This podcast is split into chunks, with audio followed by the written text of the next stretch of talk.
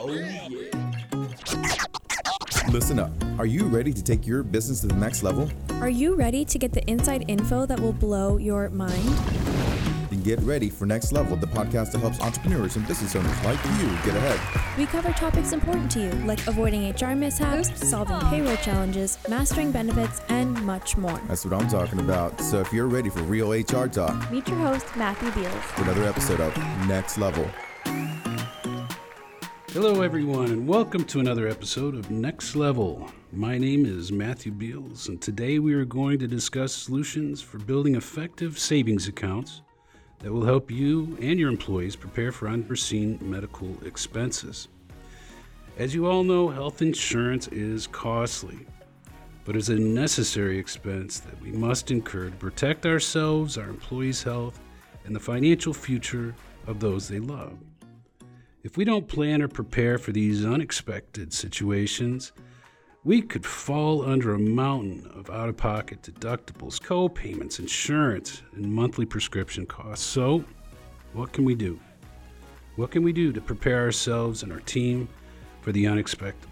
How can we minimize costs and yet prevent these unfortunate situations? To answer these questions, I have invited Robert Pauley, the president of Insurance Marketing Center and past president of the Greater Washington Association of Health Underwriters. In 2001, he was named Health Insurance Person of the Year by the Greater Washington Association of Health Underwriters.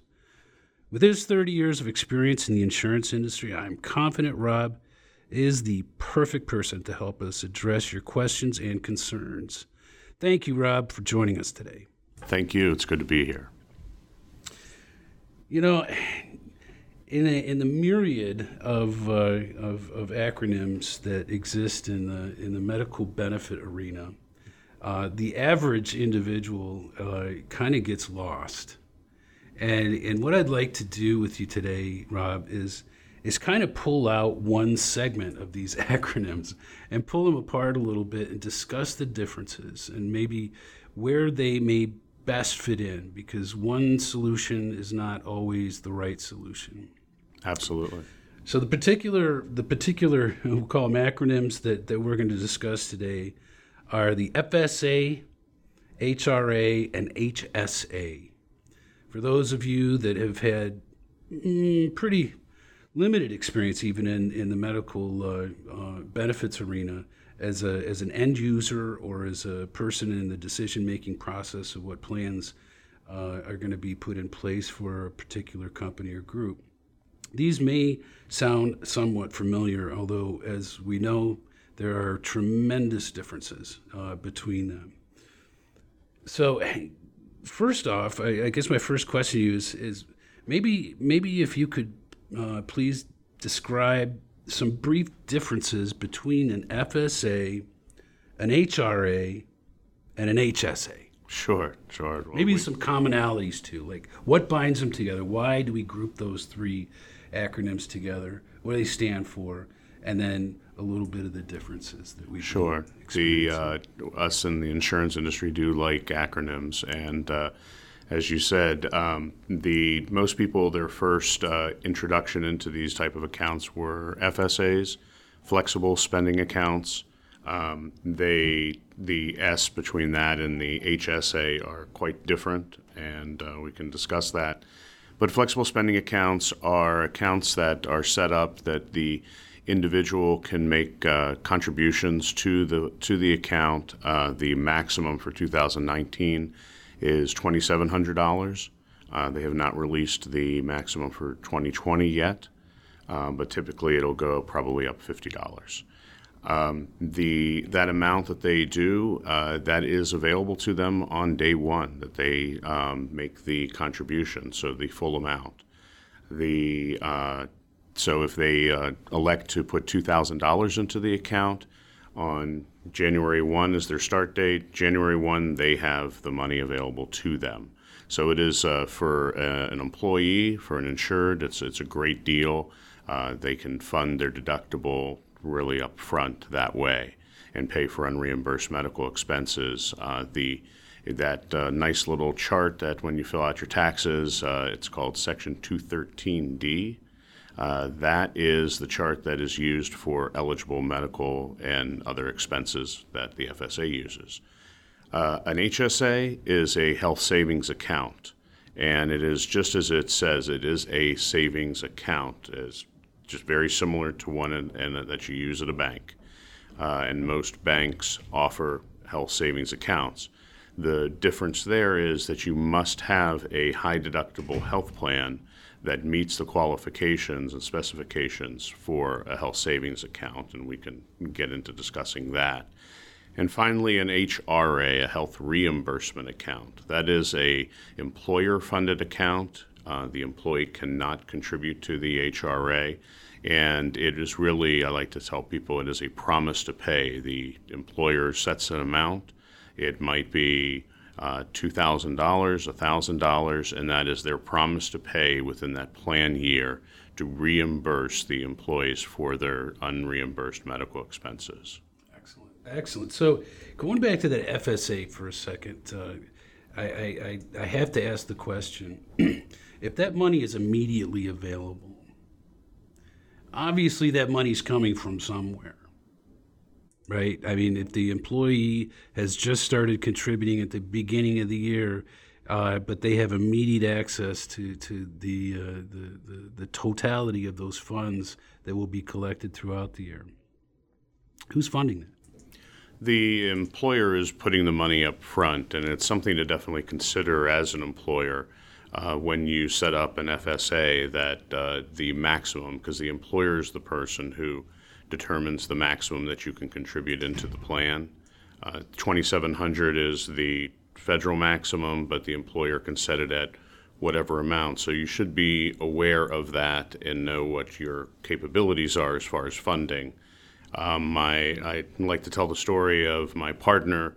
When we set up our first FSA, I allotted, and this is before the government had a maximum on it, and uh, I allotted for $5,000 and on the second day of the plan, I went and had laser vision correction, which is an eligible expense, and hit the plan for $5,000. My partner wasn't too happy with me because that money came out of our operating account immediately, and then I reimbursed it over the rest of the year. And uh, that is something to definitely consider as an employer. So, what happens if, uh, given that example, right, you, you, you spent that $5,000, you were reimbursed for that $5,000. Uh, let's say that you left that place of employment two months later. You've only collected, the employer's only collected a small portion of that total $5,000. Who, uh, who recoups that money? The employer can recoup that money, and when you typically sign up for a flexible spending account, uh, you um, can they can have the language in the application that you agree that you will reimburse them for any unreimbursed expenses. Is that typical? Um, it it is when I work on them, and I like to recommend that to people. But there are a lot of plans out there that do not have that language in their uh, application for when the employee makes their contributions. So very, very important to work with an experienced person uh, when setting up a plan such as that due to the financial liability that the employer is incurring. Absolutely. Okay, and and as far as as far as the HSA, uh, you you had mentioned high deductible plans, uh, and without getting into a to a you know an in-depth analysis on what a high deductible plan is, can you give us just a brief overview of what a high deductible plan is and how it would interact in with each one of these plans or not interact? Sure, sure. So um, the HSAs were born from a plan that was designed uh, back in the 90s called an MSA, which was a medical savings account. Uh, they were not that popular. There were a lot of uh, problems with their design. Um, the health savings account was they took the, the good things out of that and built a, a plan that works. Uh, the government set up uh, a minimum deductible that you have to have to have a high deductible health plan. For 2020, that will be uh, $1,400 for an individual, $2,800 for a family. There's also a maximum that the deductible can be in the plan. The maximum uh, plan uh, out of pocket is $6,900 for 2020 and $13,800 for a family. Uh, these uh, really govern the plans. They make it so that they don't get out of hand, an employer putting an undue burden on an individual, but also they allow for the individual to put tax free money away into their health savings account and use that money for eligible expenses. So theoretically, you're paying uh, tax free dollars for your uh, medical care.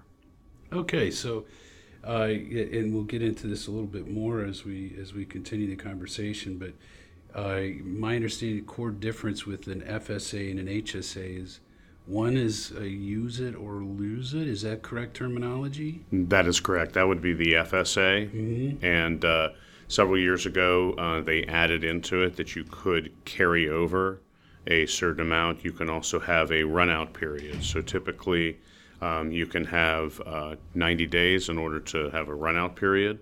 And uh, after the end of your FSA year, um, you have 90 days to get your claims in to get them reimbursed. Or some employers can also uh, roll over up to $500 of those funds to the next year. Okay, okay. So that's why you hear all those ads at the end of the year, uh, you know, looking for you to go in and get new glasses and do dental work and that kind of thing is to use up those funds so you don't lose them to the plan. Um, and, and, and an HSA is a little bit different, right? In that you, you're able to carry it with you. Is that correct? The health savings account is your account. It, you are the Like owner. bank account. It is a bank account. It is your account. Um, you can take that with you um, if you left the company, as long as you had a qualified plan with uh, the right deductibles and out of pocket amounts. You could continue to contribute to that. If you left the company and you did not have a qualified plan in your, your new job or you purchased individual insurance and it didn't meet the requirements, you can still continue to keep that account. You just cannot make tax free contributions to it, but you can take the money and spend it for eligible medical expenses, and those dollars are still tax free. So it's not use it or lose it. It's portable. You can take it with you. Uh, still receive many of the same tax advantages of getting that money out of your taxable income. Exactly. A lot of people refer that, to them as a healthcare IRA.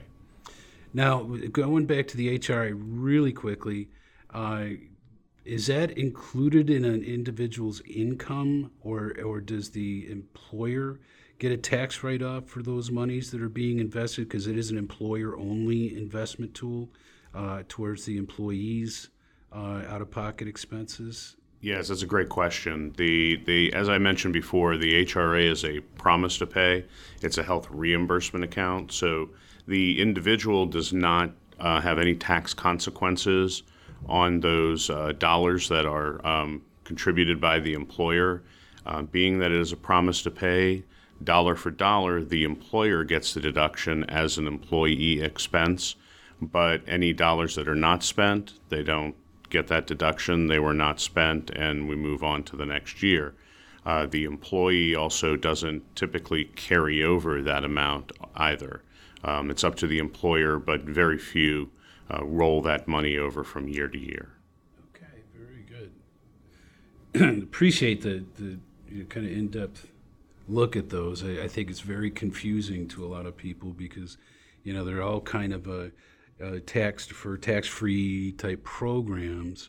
Um, so, once again, going back to this, I, I believe you've kind of already answered this, but uh, it is mandatory to have a high deductible plan. And my understanding is, is a high deductible plan is one in which the employee uh, self-insures for a certain dollar amount at the beginning of the uh, policy year, mm-hmm. with the exclusion like uh, uh, preventative maintenance, preventative services, checkups, etc which one of these plans works exclusively with which uh, uh, or with the uh, with the high deductible plan? So the the HSA is the only one that requires a high deductible health plan to be matched with it. Uh, both an FSA and an HRA have no requirement of having a high deductible. Um, the the FSA goes along with any plan. Uh, the HRA is typically married with a high deductible health plan, as the employer sets it up and promises to reimburse, promises to pay the employee for their uh, expenses up to a particular amount. Um, they are a nice feature for employers. They like them a lot because the money is a promise to pay. If you an, if you're an employer and you have a health savings account, or your employee does, and you contribute to it, that money is now the employee's. You cannot get that back as an employer, and you've made that contribution. They now own it. Whereas the HRA, you can say, "I will reimburse you for thousand dollars," but you have to make those claims in order to get that money. Gotcha. Gotcha. Okay. and and so whereas the HRA is a, is a strictly employer funded plan, can an employer contribute to an HSA on behalf of an employee? Absolutely. And uh, we see that a lot. Uh, in fact, I was just setting one up yesterday where um, the plan had a $2,500 deductible uh, the employer was contributing $850 towards the health savings account. A question arose as we were doing it was the employer going to put that $850 in on day one, or were they going to chop it up in increments for the payroll over the year? And it was uh, my recommendation, which they followed, to um, take that $850 and spread it out over the year. You don't want somebody to um, come into the plan. And as you said before, with the FSA, uh, it's quite different under the HSA because remember, that money is the employees once it's put into their account.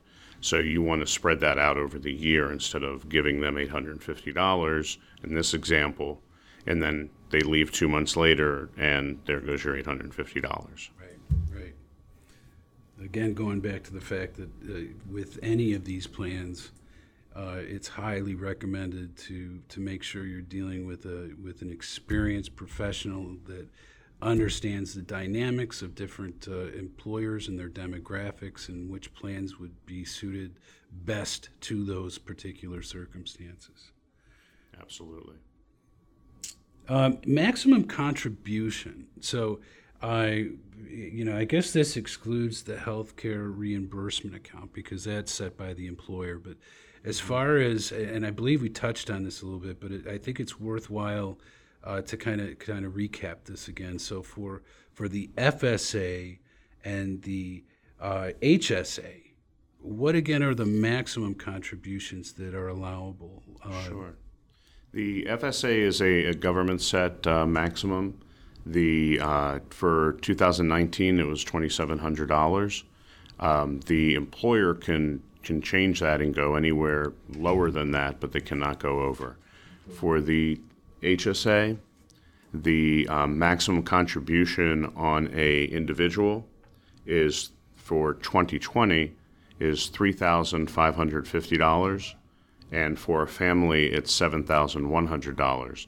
The nice benefit of that is even if you have a plan that say has a $1,400 deductible, you can contribute up to the maximum contribution amount of $3,550.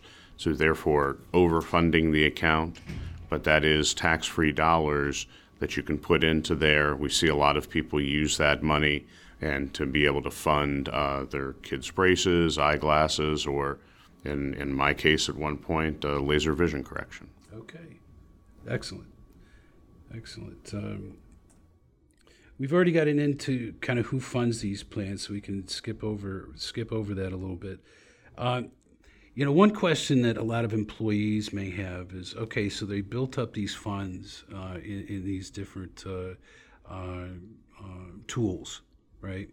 Uh, what if they want to pull some of that money out for non-medical related issues? You know, they they they, they found that that speedboat that they just have to have, and they've got that. They've got that uh, uh, little itch that says, "Oh, I've got some cash over here I can pull out." Sure. Uh, which which uh, uh, mechanisms can they pull money out of, and also is there potential tax liability for the ones they can? Oh, absolutely. So uh, the simple one, uh, the HRA, they cannot uh, take any money out of that. Again, uh, promise to pay. Okay. The uh, FSA, they cannot take money out of that. They theoretically could, but then they're going to have to pay their employer back the, those dollars, and they can face a tax penalty on that. Uh, the HSA is the one where we see it the most often. If they take that money, uh, they will have to then add that money onto their income and pay income tax, as well as a 20% penalty for taking that money out and using it for an ineligible expense. Okay, very good. Uh, and that's a 20% tax penalty, so not very advantageous to, to go dipping into those funds for non medical related. Yeah, some, uh, not something you want to do. Uh, I guess the mentality is you get that money away, that's for medical, that's for out of pocket uh, health related expenses. Um, if you're if you're using your money wisely. Uh, I, I think one of the final questions uh, is can an employee take their funds with them when they leave their employer? We touched on this a little bit, but it's good to recap it. Lots of information we've talked about in this, uh, this conversation. Uh, once again, I'm thinking about it from the employee standpoint. You know, what's portable and what's not portable. So the uh, the only portability on any of these plans is the HSA. Uh, they can take that money with them. Again, that is their account. Uh, the one thing I wanted to point out about the HSA, which is a very nice feature, is we talk about making the contributions. And most uh, employees of a company, if the company is doing payroll deductions, they can spread that over 12 months. However, if you have room, if you have not contributed the maximum amount, you could at the end of the year make a one time, you can do it two, three times, separate contribution to that plan up to the maximum amount. So you could be conservative on your contributions, but then as the year goes on, if un- unforeseen claims arise, you can take money and put it into that. And as I like to say, it's kind of washing the money and using that money to pay for uh, the claims with tax free dollars. Uh, but again, the HSA is also the only one that you could leave the company or roll over to the next year any, every time, and it'll be your money. Very good. Uh, we're down to the last question or two. Uh, can you change your contributions on any of these plans mid-year? Let's say your economic circumstances have changed. You you know want to want to roll back your your contribution level. Uh, is it possible, and on which plans might that be possible? So the uh, HSA you can change at any time.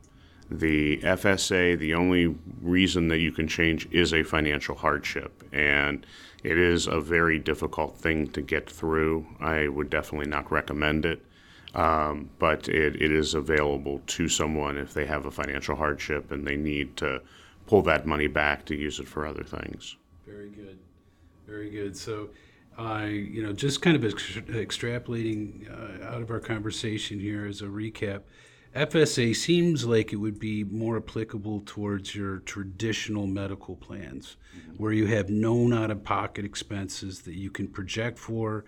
You have uh, known expenses that that are coming uh, that you can budget for, uh, so you don't hit that lose it or, or use it or lose it uh, scenario. HRA, gift from the gods. I mean, that's that's the employer just uh, doing that extra something to make them a more attractive employer, help offset costs.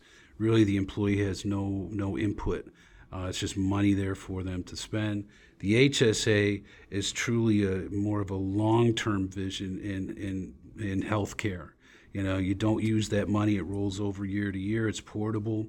Uh, it's kind of like the uh, healthcare uh, 401k. Am I right in, in kind of outlining? Uh, Exactly. That it's sometimes compared to that as well, where the employee is putting their money in, and then the other nice thing is uh, most of the uh, vendors or the banks that uh, manage the HSAs, um, once you hit a certain threshold, they'll even allow you to invest that money into mutual funds, um, very similar to a 401k at that point. Awesome. Awesome. I really thank you for shedding some light on uh, on, on some of these acronyms that, that we deal with. Uh, excellent job of bringing it down to the layman's terms for us. Uh, that uh, I think I think our, our audience, some of our audience, obviously a lot more sophisticated and knowledgeable in these areas. Some of our audience uh, may not be, uh, but we definitely appreciate your very valuable time. Uh, you know, and again, thank you for joining us today. We hope you, the audience, uh, learn numerous solutions on how to build effective savings accounts for your organization. If you'd like to hear more information on this topic, please visit us at xlhr.com or contact Rob Poley at rob at imctr.com. Again, that's rob, R-O-B, at imctr.com. On this note, I wish you a great day and invite you to join us next time for another episode of Next Level.